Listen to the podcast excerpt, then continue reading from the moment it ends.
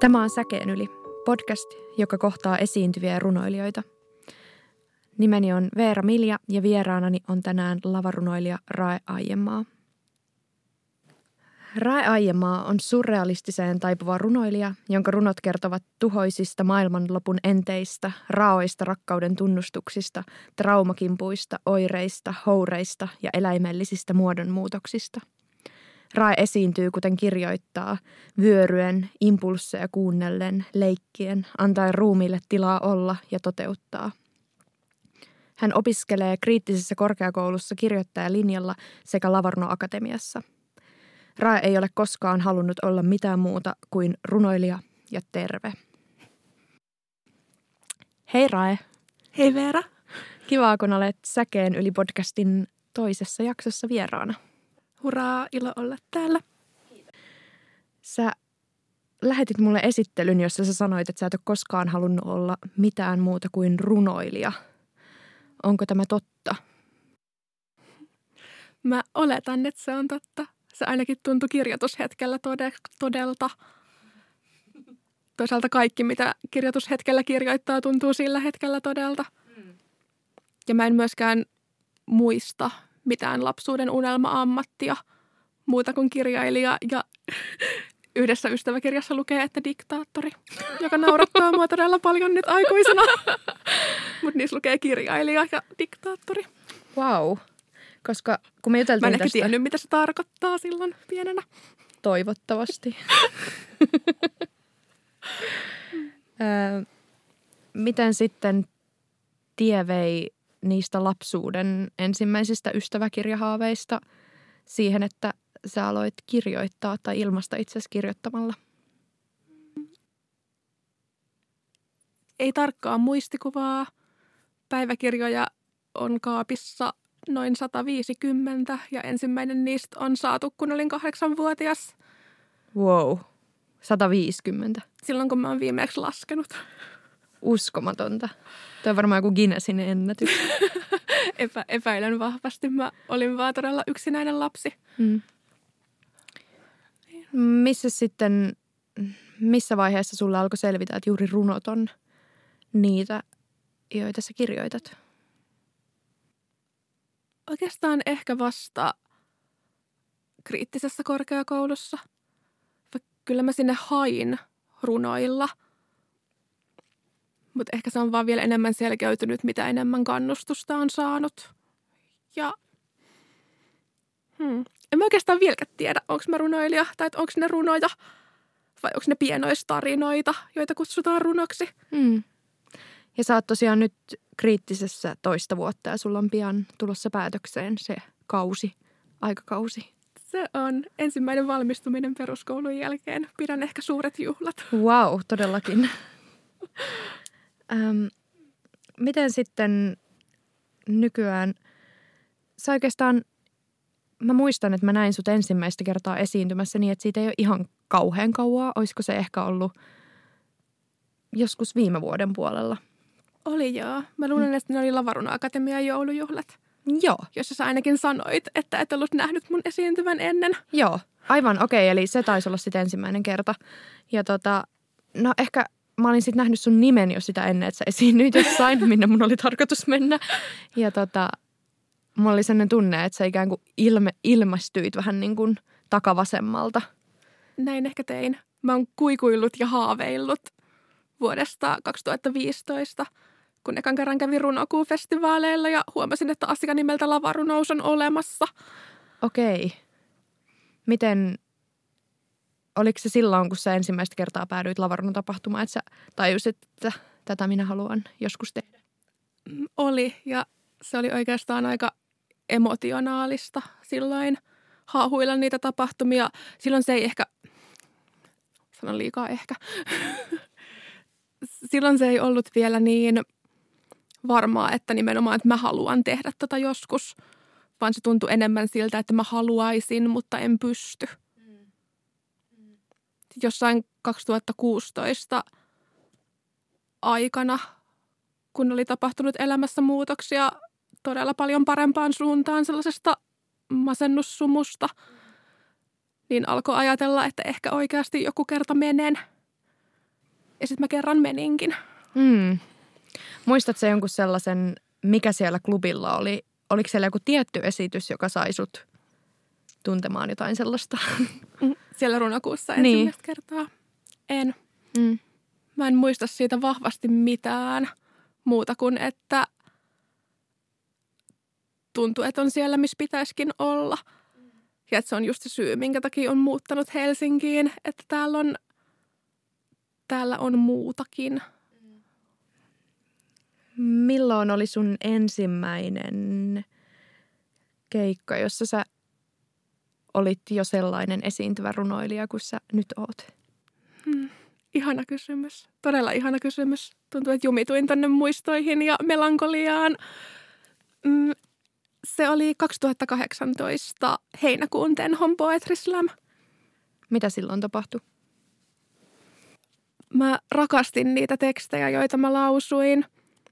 Mulla oli tärkeitä ystäviä mun mukana siellä. Mä pääsin niihin teksteihin siellä lavalla kiinni. Että ne aukeni itselle jollain todella uudella tavalla. Ja mm, tuntuu, että mä olin enemmän elossa kuin mä oon koskaan ollut sinä iltana siellä Vau. lavalla kolmesti. Voitit sä? En sillä kertaa, mutta heti elokuussa voitin. Joo. Usein se, jos on kokemus, että on tosi elossa, niin voi välittyä myös yleisölle jollain positiivisella tavalla. Niin mä toivon, että se välittyy. Mm. Ja se ainakin, mikä sä nyt, nyt oot esiintyjänä, on, että sulla on mun mielestä tosi omintakeinen tyyli. Ja mä ajattelin jotain sanoja, joilla voisi kuvailla sitä, millaisia sun runot on tai millaista sun esiintyminen on. Ja mä ajattelin, että niissä on paljon jotain kehoa ja sykettä ja ää, alkuvoimaa ja ää, ne on tosi ää, fyysisiä monella tavalla On. sekä sun niin kuin esiintyminen että runot on tosi voimakkaan kehollisia. Ja sun yleisöstä on myös sanottu, että sun runot herättää yleisössä kehollisia kokemuksia. On, on, on sanottu tismalleen tuolla lauseella ja myös on sanottu, että pidätti hengitystä koko sen ajan, mikä tuntuu mun mielestä aika uskomattomalta. Mm. Onko keho aina ollut tärkeä osa sun kirjoittamista? Keho on ollut aina tärkeä osa mun elämää ja kirjoittaminen on ollut aina tärkeä Mm. osa mun Mm. elämää, joten ne on luonnollisestikin nivoutunut yhteen. Kun ensimmäisiä kertoja, kun on tuonut mitään tekstejäni julki, niin se on ollut syömishäiriöteemaisen blogin kautta. Mm-hmm. Joten todellakin tekstit on kehollisia. Joo. Ja jotenkin tuntuu, että aika usein ehkä runoutta voi olla, että se on muuttumassa, kun esitetty runous on niin, niin äh, suosittua nykyään ja runoilijat esiintyy paljon. Ja taiteenlajit myös kohtaa runoudessa, vaikka tanssi tai joku fyysinen, äh, fyysinen äh, ilmaisumuoto. Ja lavarunous kohtaa, mutta silti yhä tuntuu, että jotenkin tällainen kehomielidikotomia, jos vedetään, niin että runous on siellä mielen puolella. Ei todellakaan ole. tai ei pelkällä mielellä voi kirjoittaa ja ei pelkällä mielellä voi esiintyä. Varsinkin lavalla siinähän on täysin omassa kehollisuudessaan aika paljaassa alastomassa tilassa. Mm, mm, Ei sitä voi erottaa. mm. Miten keho on kirjoittamisen hetkellä läsnä, jos vielä miettii, että se lava on vasta se ehkä jonkinlainen tulevaisuuden skenaario ja teksti syntyy.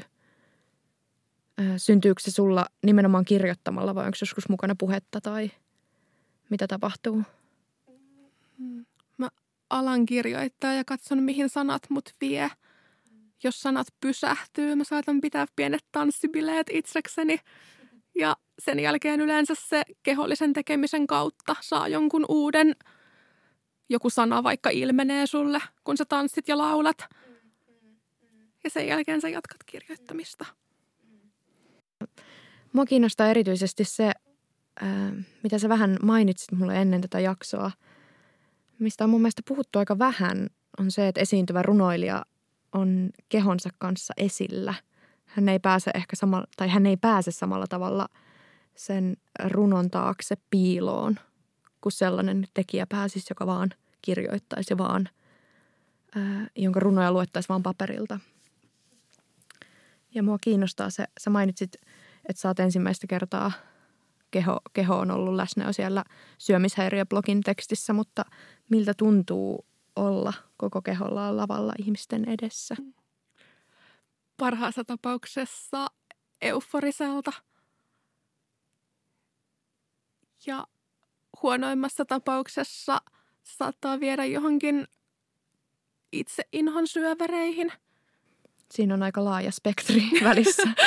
si- siinä on hyvin hauraassa tilassa. Mä hmm. itse on mielestäni ratkaissut asian sillä, että on jatkuvaa altistusta, että ei vaan pysy poissa lavalta liian pitkiä aikoja – koska sit silloin aina voi tulla se uusi todella elävöittävä ja hurmoksellinen kokemus siitä, että, että esimerkiksi unohtaa itsensä siihen runoon ja ei edes tajua, mitä tekee kehollaan siellä lavalla. Ja joku saattaa jälkikäteen sanoa, että sä luhistuit polvillesi kesken kaiken ja mä en ole huomannut sitä. Mikä on sulle sellainen maksimiaika, minkä sä yrität mikä on maksimiaika, minkä sä voit olla poissa lavalta, että säilyy se flow? En ole vielä varma. Se on nyt siitä, kun on enemmän aloittanut, eli just se heinäkuu 2018, niin jos on tullut kahden kuukauden tauko, niin on alkanut taas jännittää ihan liikaa. Niin ehkä jos joka kuukausi loppuelämän asti, ehkä jos joka kuukausi kunnes kuolee kävisi lavalla, niin pysyisi se flow. wow. Se olisi hyvä elämä. Se olisi todella hyvä elämä, se olisi täydellinen elämä. Se on just se elämä, mitä mä oon halunnutkin. Ja se taitaa olla se elämä, mitä sä ainakin juuri nyt elät. Niin on. Kun sä esiinnyt, niin sä pidät aika paljon esimerkiksi erilaisia ääniä tai vaihtelet sun puheen voimakkuutta tai äh, joskus ehkä siinä ääntelyssä ja eleilyssä voi olla jotain sellaista niin kuin, mm, että se käy vastaan tavallaan kaikkea sellaista hillittyä ja ää, hillittyä ja miten sen sanoisi normin mukaista kommunikaatiota. Ja sä sanoitkin, että sun, sä yleensä teet lavalla heti ensimmäisenä noustessasi jotain vähän outoa. Kyllä, joo. Viime aikoina mä oon huomannut, että se on sellainen tietynlainen ääni tai jonkinlainen irvistys. Ja se on ehkä joku tapa myös muistuttaa itselle siitä, että siellä ollaan leikkimässä – eikä minkään maailman vakavimman asian äärellä, vaikka oikeasti se on maailman tärkein asia. Onko se myös signaali yleisölle jostain? Ehkä jonkinlainen, en mä tiedä, se tulee itsellä niin luonnostaan. Kaikki just noi omat ääntelyt ja ilmeilyt ja se on miten mä oon ihan tavallisissa keskusteluissakin. En kovin normien mukaisesti, kuten usein sanotaan. Mutta kai sen voisi nähdä jonain sellaisen alleviima, alleviivaamisena, että tässä olen tällaisena, varokaa. Mm. Mm, mm. Miten se on vaikuttanut ihmisiin? Mä en ehkä tiedä kovin montaa, jotka esiintyy samalla tavalla kuin sinä. Niin ootko saanut siitä jotain palautetta? Mä olen saanut vaan äärimmäisen hyvää palautetta, mutta ei kukaan ole kai – erikseen kiinnittänyt huomiota johonkin mun maneereihin. Ehkä äänen käyttö on sellainen, jota on sanottu, mutta... Ha. Hmm. Ehkä just silleen siitä äänenkäytöstä voisi tulla mieleen, että sulla saattaisi olla jotain teatteritaustaa tai jotain sellaista. Ihanaa. Mä oon aina toivonut, että mulla olisi. Että kyllä musta tuntuu siltä, että jatkuvasti tässä elämässä vedetään jonkinlaisilla rooleilla – niin miksei saman teen tekisi niiden kanssa jotain aika överiä. Jep, se on totta. Ähm, mulla on sellainen tunne, että kehon kuva-asioista puhutaan aika vähän esiintyvän runouden yhteydessä, vaikka ehkä se on jollain tavalla sukupuolittunutkin asia, mutta ainakin mä koen, että siihen lavalla olemiseen, siihen, että niitä tapahtumia valokuvataan tai videokuvataan tai joku saattaa laittaa Instagramiin jonkun ö, spontaanin live-videon, johon ei ole itse voinut vaikuttaa millään tavalla. Ja ehkä tästä ei kauheasti puhuta, että mikä se kokemus on silloin, jos oman kehonkuvan kanssa on ollut tekemistä, kun on muiden edessä. Ei, ei kai oikeastaan. Tai multa sitä tietenkin mun kaikki ystävät kysyy joka kerta, koska he tuntee mut ja tietää mun kehonkuvataustan. Mutta mm, mä oon yrittänyt nähdä senkin niin, että se kuitenkin lopulta on voimaannuttavaa. Mutta jos totta puhutaan, niin en mä olisi kyennyt nousemaan lavalle yhtään sen aikaisempaa, mitä mä oon noussut lavalle – koska mä oon vihannut itseäni, inhonnut sitä, miltä mä oon näyttänyt ja ajatellut, että jokin ikinen ihminen ajattelee samalla tavalla. Silloin ei, sellaisessa tilanteessa ei saa omaa taidettaan esille ja se on oikeastaan todella surullista. Mä toivoisin, että olisi jotain sellaisia sokko open miceja, jossa, jossa ihmisten ei tarvitsisi olla esillä, mutta he voisivat esiintyä. Kyllä vähän niin kuin sellainen ohjelma Voice of Finland, missä ne tuomarit ei näe sitä esiintyä. Siinä on semmoista kääntyvät tuolit, niin voisi olla semmoinen, mutta ilman niitä kääntyviä tuoleja. Joo, ei, ei missään vaiheessa saisi, tai ei missään vaiheessa joutuisi siihen kaikkien katseiden alaseksi, ei ennen kuin on valmis sille. Ja silti, silti saisi omaa taidettaan esille, omaa ääntään. Tottuisi ehkä edes siihen, miltä oma ääni kuulostaa, koska... Sekin on pitkä tie on hyvin pitkä tie. ja mä mietin just sitä, että ehkä se keho, kehossa konkretisoituu joku kontrolloimattomuus, siis mahdottomuus kontrolloida kehoa, paitsi siinä, niin kuin mitä keho tekee, jos se päästää jonkun oudon äänen tai hikoa tai, mutta myös se, että ei voi kontrolloida sitä tiettyyn pisteeseen asti, miltä keho näyttää. Ja se on semmoinen valta, minkä antaa muille, ja, tai antaa tavallaan, ei anna muille. Se on semmoinen valta, minkä antaa pois silloin, kun päättää mennä toisten eteen. Että ei voi kontrolloida mm, omaa tavallaan. kehoaan. Siinä vaiheessa on myös, tai mä ainakin olin jo sellaisessa hyvin välinpitämättömässä suhteessa muiden ajatuksiin mun kehosta. Vaatinut suurta feminististä voimaantumista – että voisi, jos kukaan ikinä tulisi nykyään sanomaan mulle vaikka jotain negatiivista mun kehosta mun esiintymisen jälkeen. Mikä on aika vaikea kuvitella. Sitä on hyvin vaikea kuvitella, mm. mutta, mutta mieli menee sinne. Mä luulen, että jos se esiintyminen olisi mennyt todella hyvin ja mä olisin jossain hypertilassa, mä nauraisin sille ihmiselle. Mutta jos mä olisin sen esiintymisen jälkeen jossain maanrakotilassa, kuten myös joskus on, niin ne jäisi kalvamaan. Ne jäisi kalvamaan ihan hurjan pitkäksi aikaa. Mutta musta tuntuu, että, että nimenomaan se pelko keholla esillä olemisesta voi pitää aika monia runoilijoita poissa lavoilta. Ja muitakin esiintyviä taiteilijoita, varsinkin jos sattuu olemaan tyttö tai muun sukupuolinen tai mitenkään jossain marginaalissa. Vähän tähän liittyen sä sanoit sun esittelyssä, että sä et ole koskaan halunnut olla muuta kuin runoilija ja terve. Ja että sun esiintymisessä on tavallaan kyse aina myös parantumisesta ja toipumisesta. Miten nämä ja sun runous liittyy toisiinsa? Todella erottamattomasti – mä tykkään ajatella sitä, että lavalle nousee aina tutkimaan itseään ja myös, että kirjoittamisen äärelle menee aina tutkimaan itseään.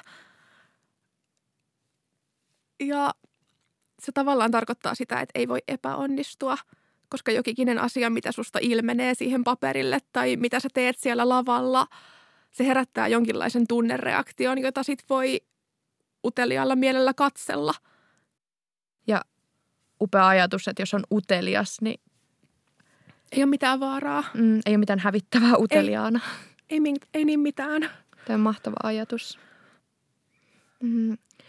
Toisaalta tulee mieleen myös se, että jos toipuu ja käsittelee omaa toipumistaan muiden ihmisten edessä esiintymällä, niin siinä on aika kovat panokset jossa voi joko voimaantua tosi paljon positiivisesta palautteesta tai sitten voi tapahtua jotain ihan päinvastaista. Mm, siinä on ja mä itse verhoonkin omat runoni aina jonkinlaiseen maagisrealismiin ja ne on enemmän jossain just alkukantaisessa kiinni kuin se, että mä kertoisin vaikka sellaisen tunnustuksellisen runouden hengessä, että just, että minulle on tapahtunut näin ja näin olen siitä selvinnyt. Mä ihailen ihmisiä, jotka pystyy runoudellaan sanomaan suoraan asioita, joita he on kokenut, mutta mä suojelen itseäni täysin siltä hajoamiselta ja mä kerron jostain noidista ja pikkutytöistä jossain luolastoissa tutkimassa taikavoimia. Mutta mä kerron silti totuudellisesti hyvin hurjista asioista sen sivussa. Mm, Tämä toipumisteema on tärkeä siksi, että sen mukana saattaa tulla usein leima terapiakirjoittamisesta, Vaa. Jota jostain syystä Halveksutaan. halveksutaan ja hyvin väittäisin, että hyvin sukupuolittuneesti. Niinpä.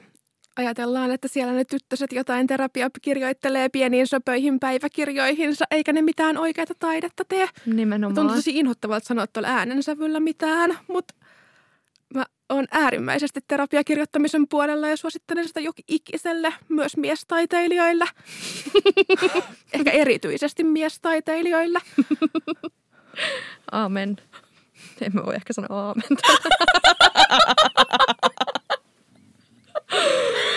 Ai saakeli. Mikset?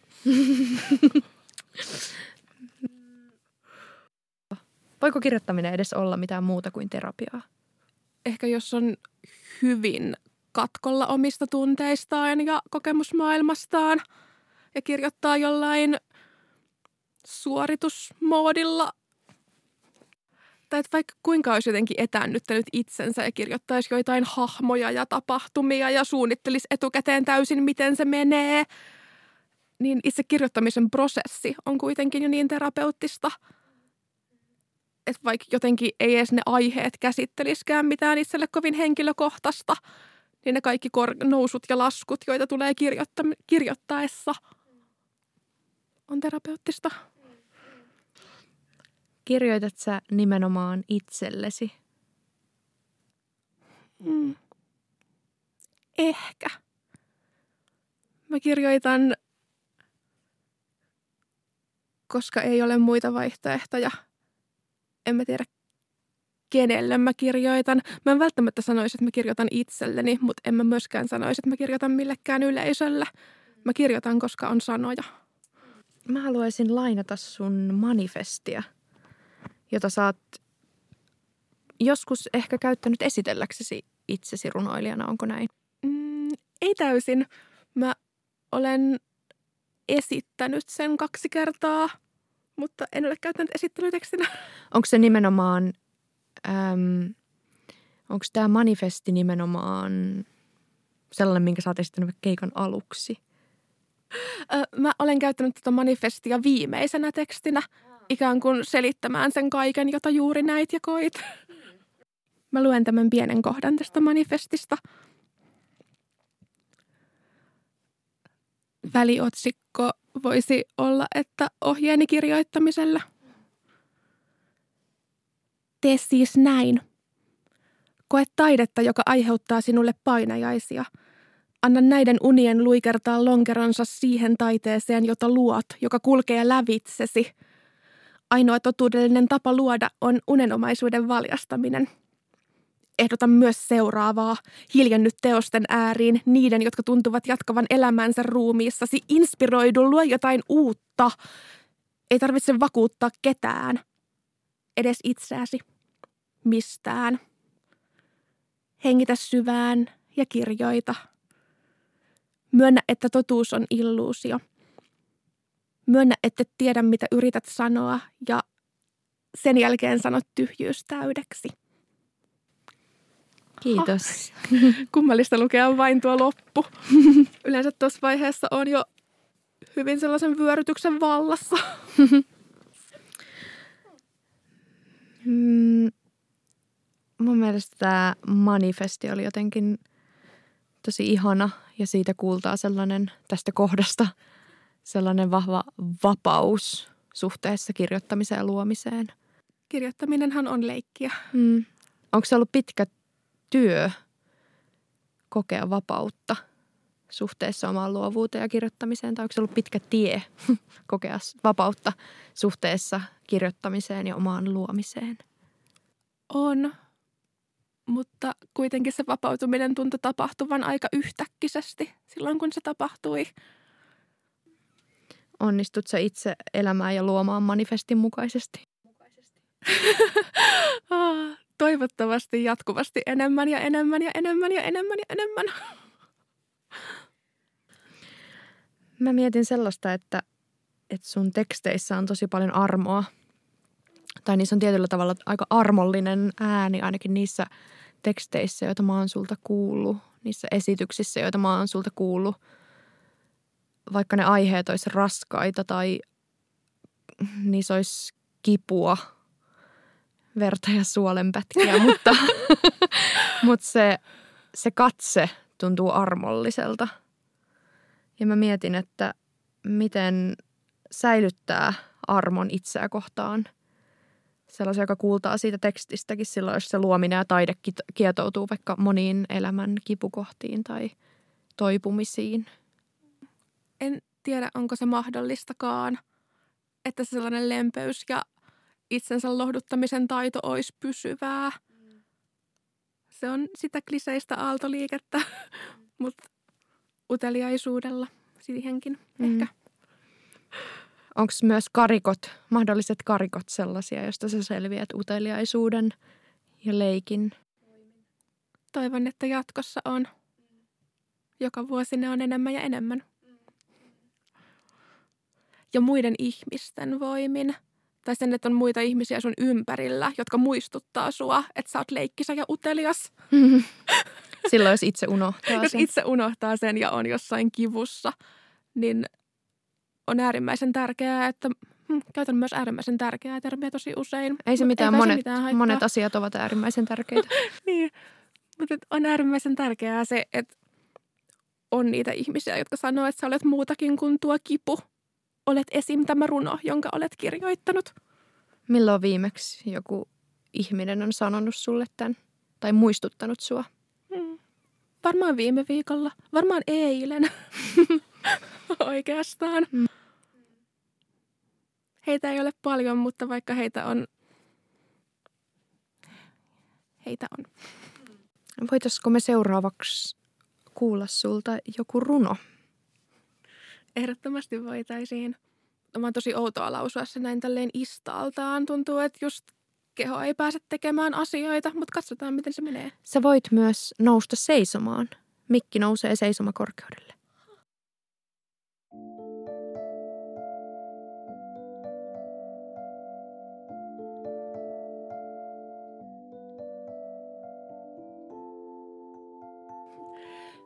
Kuullaan sellainen seremoniaruno, jota olen rakastanut esittää siitä saakka, kun kirjoitin sen viime elokuussa.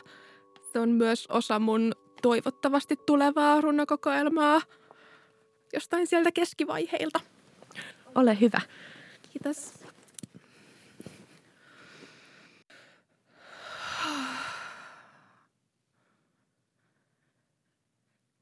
Tervetuloa seremoniaan. Tanner on peitelty punaisilla matoilla, tippaletkuista juotettu aamuiset annokset – Valelen mehiläisvahaa kananmunan keltueista ja sammakon kutua alastomaan kehooni. Nousen portaita, katson suoraan silmiin. Seisahdun keskelle huonetta ja ympärillä olevat muut alkavat ulvoa. Kaikilla on oma taajuutensa. Kuoro on mykistävä, suuni aukeaa ja ulos purskahtaa pumpulia. Katke. Aa. Litkuisuus vie henki maailmaan. Henkeni tiivistyy, nopenee näin näkyjä napanuorista. Sulla on ennustajan keksitalon uuniin pysäytän aallot järsin. Kylkiluusaarnaajat tukehdutan letteihin. Syljen ja kiihkoilen. Otsaani kokeillaan ja saadaan palovammoja. Nyhkytykseni voimistuvat. Koko maailman nyyhkytys voimistuu. Neuroosi valtaa, alustani tekstuuri narskuttaa lunta ja styroksia. Tuhannet hyönteisraajat silmäkulmasta ohi ulos karvoistaan, niiden pinta liikehtii, ne sykkii, ne lentää itkuni tahdissa. On käsiä nikamat sijoiltaan. On suruhuntuja. On marraskuun paljaus ja kaiuttimista kuuluva nauru.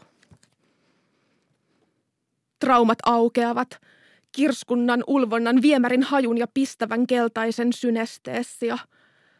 Katson juhlakaapuisia. Revin palan kurkustani maljan ja nostan maljan huulille nielaisen. Näin välähdyksen pihapiirin hippaleikin huutelijoista hetkeistä, jolloin hetkestä, jolloin sielussani nyrjähti. Suolakiteet poskipäissä, kyynelvaluma hengityksen katkoksissa, katseestani otetaan kiinni ja empatian aallot sokeuttavat täysin silmäni ovat utua, suolaa, tunnetta. Trauma vasaroi. Trauma vasaroi. Näen maailman keuhkojen syttyvän, näen sisäelinverkoston peittyvän asfalttiin. Kuiskaan pyynnön. Lieventäkää helistimien kilke, etsyydymme lohtuun, kellua suolaliuoksessa, sikioasennossa, olla kohdun limaa, palauttaa lapsen naurutaajuus. Lohdun siveltimet upotetaan litkusäiliöihin, on vesiväreillä maalattuja pisamia, silmäluomia ja hymykuoppia – Haen matalaa otusta pyörteisiin, nuhkin sen päälakea sisään ja ulos hengitysten väliin jäävissä tyhjyyksissä. Lauletaan vastamelua. Hyräillään antituutu laulua. Trauma jatkaa metelöintiään, mutta me, juhlakaapuiset valssaajat, olemme alkaneet silittää toisiamme. Kiitos. Hurraa! Pakko sanoa, että mikä ää, professionaalinen meininki. Runo meni näissä täydellisesti nauhalle yhdellä seisomalla. Se, se on hyvä, koska en, en usko, että kykenisin sellaisiin, että luen samaa runoa uudestaan ja uudestaan ja uudestaan, kun se nimenomaan menee mulla niin kehoon ja tunteeseen, jos se menee hyvin, jos siitä saa irti. Ja nyt mä sain irti tarpeeksi. Miksi valitsit juuri tämän runon podcastiin? Hmm.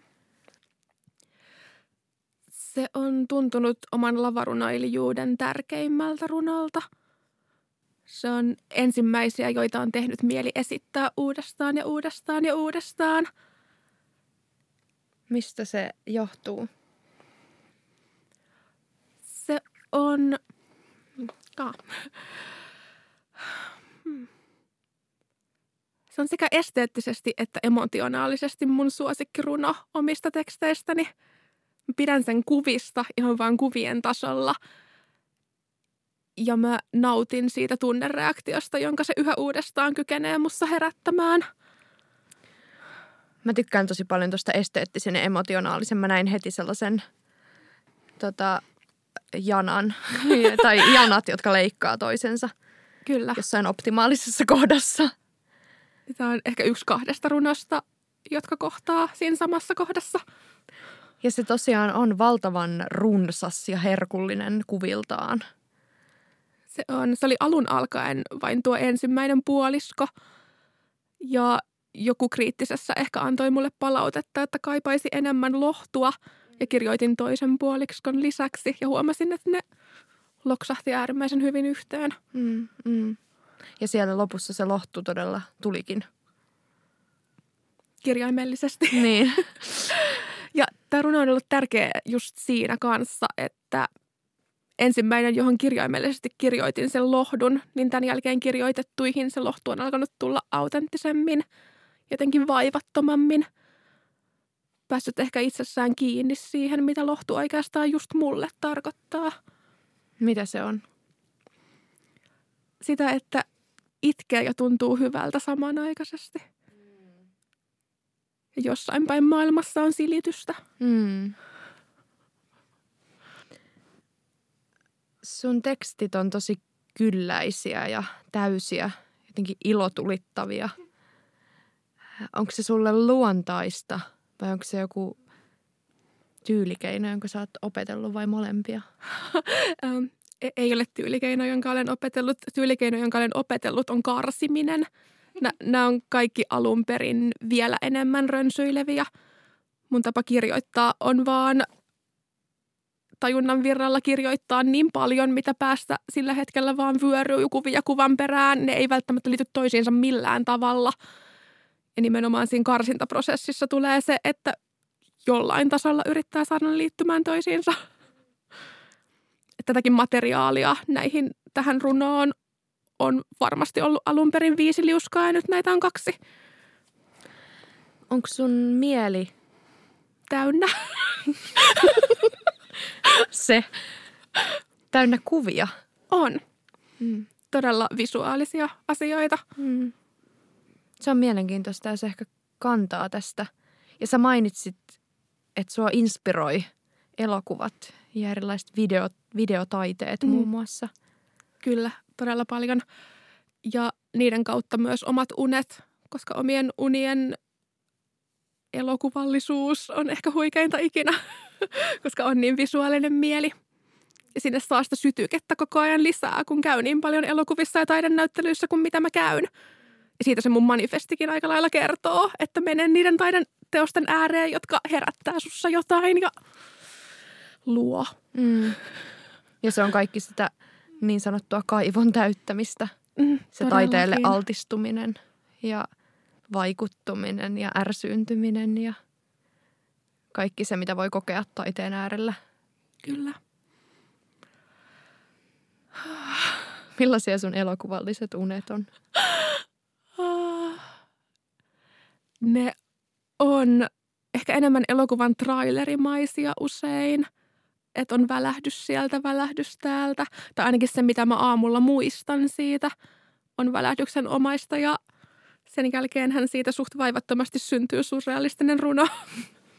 Ei sun unissa sulle yritetään myydä elokuvia trailerien muodossa. Ehkä ainakin välillä. Mm. Tämänkin äskeisen runon um, sitä edeltävät runot, jotka kuuluu samaan kokoelmaan, niin on alun perin mun painajaisen inspiroimaa. Yhden painajaisen, jonka kirjoitin ja mitä enemmän ne on sitä maailmaa kirjoittanut, sen enemmän se on tullut mun uniin ja sen enemmän sitä kirjoittaa. Positiivinen kierre. Sä mainitsit, että tämä runo, seremonia runo on tekeillä olevasta kokoelmasta. Haluatko kertoa jotain siitä? Haluan, mutta hapuilen sanoja. Mistä on kyse kokoelmassa? Kokoelmassa on pintapuolisesti kyse mun sellaisten aika veikeiden hahmojen seikkailusta. Seikkailusta metsän ja hylätyn kylän ja vähän Peppi pitkätossumaisen huvikummun, mutta musta versio, pimeä versio, liejuinen, öljyinen, kauhutalomainen versio – niin heidän yhteiselämästään täällä pintapuolisesti. Mutta se on myös tavallaan allegoria masennukselle sitä kautta, että kaikki mikä siellä maailmassa tapahtuu, näillä hahmoilla ei ole mitään kontrollia siihen. Jokin hahmo saattaa muuttua yhdessä runossa hirveksi, jokin toinen saattaa tulla syödyksi, jokin niin luonnon katastrofaalinen ja kaiken ahmiva voima vallitsee siinä kaikkialla. Mm. Niin onko masennus nimenomaan se, te allegoriassa kaikki se hallitsematon ja mille ei voi mitään, mikä vaan tunkeutuu maisemaan ja runoon ja hahmoon? Voi olla. Se on yksi tulkintamahdollisuus, yksi omista suosikkiluentamahdollisuuksista. Yksi omista suosikkiluentamahdollisuuksista tällä hetkellä. Ja se, joka tällä hetkellä tarinallistuu tähän mikrofoniin, ei se siltä tarkoita, että se on ainut totuus. Öm, onko ne roolirunoja? Sä mainitsit hahmot. Mm, ne on osittain roolirunoja. Ne on roolirunoja, proosarunoja, ne on runoja, joissa ne kaikki roolit sekoittuvat. Mä toivon, että sitten kun tämä kokoelma ää, löytää tai näkee päivänvalon, niin että siitä tulee myös äänikirja. Mä toivoisin todella ja mä niin toivoisin, että mä saisin lukea sen itse. Se olisi mahtavaa. Älä anna kenenkään muun lukea sitä. Mielestäni olisi maailman kamalinta kuulla se jonkun, no siis olisi ihan kiva kuulla jonkun toisen lukevan mun runoja, mutta ei lopulliseen versioon. Ei sellaiseen, että se on se mun runokirja. Se, jonka mä olen huuliltani sanonut. Niinpä. Mm. Mennäänkö ystäväkirjaosioon? Mennään ystäväkirjaosioon. Mä viimeksi tein tässä semmoisen semmoisen tititi-jutun ennen tätä ystäväkirjaosia. Mä en muista sitä rytmiä enää. Eri rytmi joka kerta. Jep. Titititititit. Ei se ollut tollanen. Ehkä tähän, tällä kertaa ei tule tititi. Tititi alkua ystäväkirjaosiolle. Ystäväkirjaosio, jossa jokaiselle vieraalle esitetään kolme samaa kysymystä. Rae. Ystäväkirjaosion ensimmäinen kysymys. Millainen, sun, millainen on sun unelmien esiintymispaikka? Hmm. Mä en ajatellut konkreettisesti, että mitkä on paikkoja, jossa mä haluaisin esi- esiintyä, mutta tuohan on paljon loistavampi kysymys. Mä puhuin aikaisemmin siitä, siitä sokkoversiosta, jossa yleisö ei näkisi mua, mutta ehkä tärkeintä olisi kuitenkin se, että se ei, ei olisi baarimiljöö, kuten ne aina on, tai suurimmaksi osaksi on, vaan että oltaisiin jossain rauhallisessa, ehkä kulttuurillisessa paikassa. Varmaan joku museo ilman, että se museo on auki. Se kaiku, joka siellä olisi. Myös mä haaveilen kaikista pienistä metsäfestareista, joita on, kuten Ilmiö ja Kontufolk. Ne olisi myös aika ihanteellisia. Kuulolle. Ilmiö ja Kontufolkin väki. Ja Lintsin keidaslava. wow. Mutta sun runot sopis huvipuistoon. Niin sopis. Ystäväkirjaosion toinen kysymys. Kuka on sellainen runoilija, kollega tai niitä voi olla useitakin, joita sä haluaisit nostaa esille jollain tavalla, joiden työn sä toivoisit noteerattavan? Mm. Tähän mulla tuli useita vastauksia, koska on useita loistavia lavarunailijoita. Mutta sitten mä ajattelin tällä intuitiolla, eli ensimmäinen lavarunailija, josta mä oon todella vakuuttunut ja jonka nimi on jäänyt mulla mieleen, on ollut Jenni Nikinmaa. Ja hänen sellainen todella tunteellinen lausuntatapa. Musta tuntuu, että hänen runot on ollut ekoja sellaisia, jotka mä oon muistanut, kun hän on alkanut lausua sitä uudestaan joku toinen kerta, niin mä oon muistanut sitä runoa. Enkä vaan jotenkin, että nää, niin. niin mä oon muistanut sen runon jotenkin hyvin ja muistanut hänet todella hyvin. Ja myös mä haluaisin, että meidän Lavaruno Akatemian opiskelijat nousisivat yhä enemmän esille ja esiintyisivät yhä enemmän. Heistä ehkä erityisesti Tiina Jokelainen, Pekka Tiainen ja Ruusa Roihu. Varmaan koska olen nähnyt heidän esiintyvän useiten, niin toivon, että he esiintyvät enemmän ja saavat enemmän tilaa. Ystäväkirjaosion kolmas kysymys. Mikä on sellainen aihe, josta haluaisit kirjoittaa, mutta et ole vielä uskaltanut tarttua siihen? Mm, mikään oikeasti liian henkilökohtainen. Ja kuoleman pelko. Kuole- Mä toivon, että kuoleman pelko jää tämän jakson viimeiseksi sanaksi. Sen jälkeen laskeutuu musta hiljaisuus. Mutta kiitos Rae tosi paljon, kun tulit vieraaksi tähän jaksoon. Ihan parasta, että sain tulla. Ollut ihan valtaisa ilo keskustella sun kanssa. Just tällaiset tilanteet antaa sitä kannustusta olla enemmän esillä oman taiteilijuudensa kanssa. Ja sitä kannustusta mä oletan, että me kaikki tarvitaan. Me ollaan hauraita otuksia.